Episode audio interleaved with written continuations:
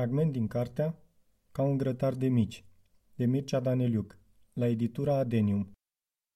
Sesizez încă o treabă la care populația se dedă profesional și spontan, călcat în picioare. Rog să-mi fie considerentul scuzat. Nu poate șosele, nu poate trenuri, nu poate academie. Îmbrânceala, da, e un lucru plăcut.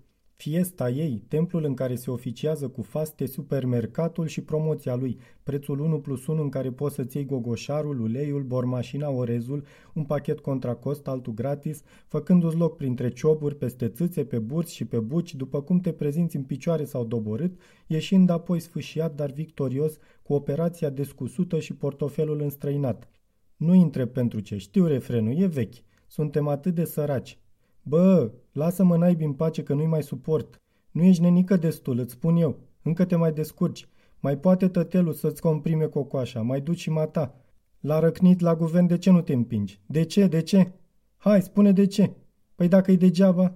Degeaba? În regulă, dacă știi că e degeaba, ține-te de punga aia stâlcită, târăște-te la tălpile ălora cu care te înghesui, ce mai râdeam la TV, și recoltează în paporniță. Zahăr pe dușumea cu glot și căcățel de cățel adus de afară, gratis mamaie, consumă cu ceai. Or să mă creadă sadic, or să mă creadă vampir, ori nu mi se pare că merit.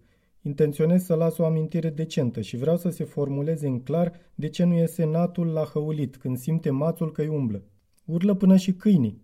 Ce neam e ăsta? Ce neam? Mi-e rușine. De ce nu pune mâna pe par? Cât e de competent la răbdat.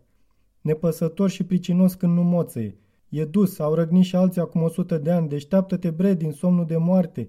Puteau să spună somnul adânc, dar n-au spus adânc, de moarte au spus, pentru că știau din antichitate că e mort, pe cale de mutare la veșnicie, nici nu se mai mulțește ca lumea. Are ceva de cal de povare, în stare să tragă oricât, cu bici, fără bici, până cade. Păi n-au dreptate și tătelul și nini să îi se aia în cap? Cine nu și-ar dori o lume ca asta, să stai cățăra fără griji să faci și un ban? Totuși am o problemă cu poporul român. Îmi surprind resentimente blamabile. Oricum, nu mai am nimic de pierdut. O țară învinsă prin boli interne care, culmea, l-a dat pe Antonescu, dar și pe tătelul. De unde supușenia, la urma urmei genetică, opinia mea, care n-am fost niciodată supus? Blegeala de a se revolta, de a cere, incapabil de orice ripostă, de orice protest și în același timp lăsându-și votul cumpărat pe o găleată de plastic pe un chil de mălai. Îți spun eu de unde. Ieșit în stradă e plictisitor. Ori e cald, ori e frig, dar întotdeauna e de strigat.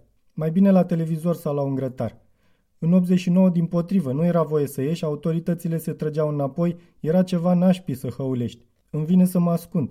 Cum naiba s-a ajuns la această nepăsare de sine, la delăsarea aceasta? S-a ajuns, dar de unde am plecat? Bineînțeles, de la Daci. Mai jos de ei nu se cunoaște nimic încălecați de alt bădică Traian și nu sunt foarte sigur că și-au dat duhul cu sabia în mână, cum ne informează programa școlară, sau dacă tarabostele lor și-a pus cosonul la gât, ca ăștia de care auzi că se aruncă de la etaj. Coson sau cosor? S-a bătătorit o cale a suiciderii, care, iată, se dă mai departe, se moștenește. O spun, sunt o persoană responsabilă, iau măsuri economice măcar temporar, când Nini e indisponibil, dar un pic de rușine resimt. Cum de și-a dat omul ăla foc la Brașov? Român? Și pe schiuri. Mă depășește, nu pot să înțeleg. O învățătoare în greva foamei de peste o lună. Bă, Hamlete, ce aștepți? Cine altul să facă pentru tine ceva?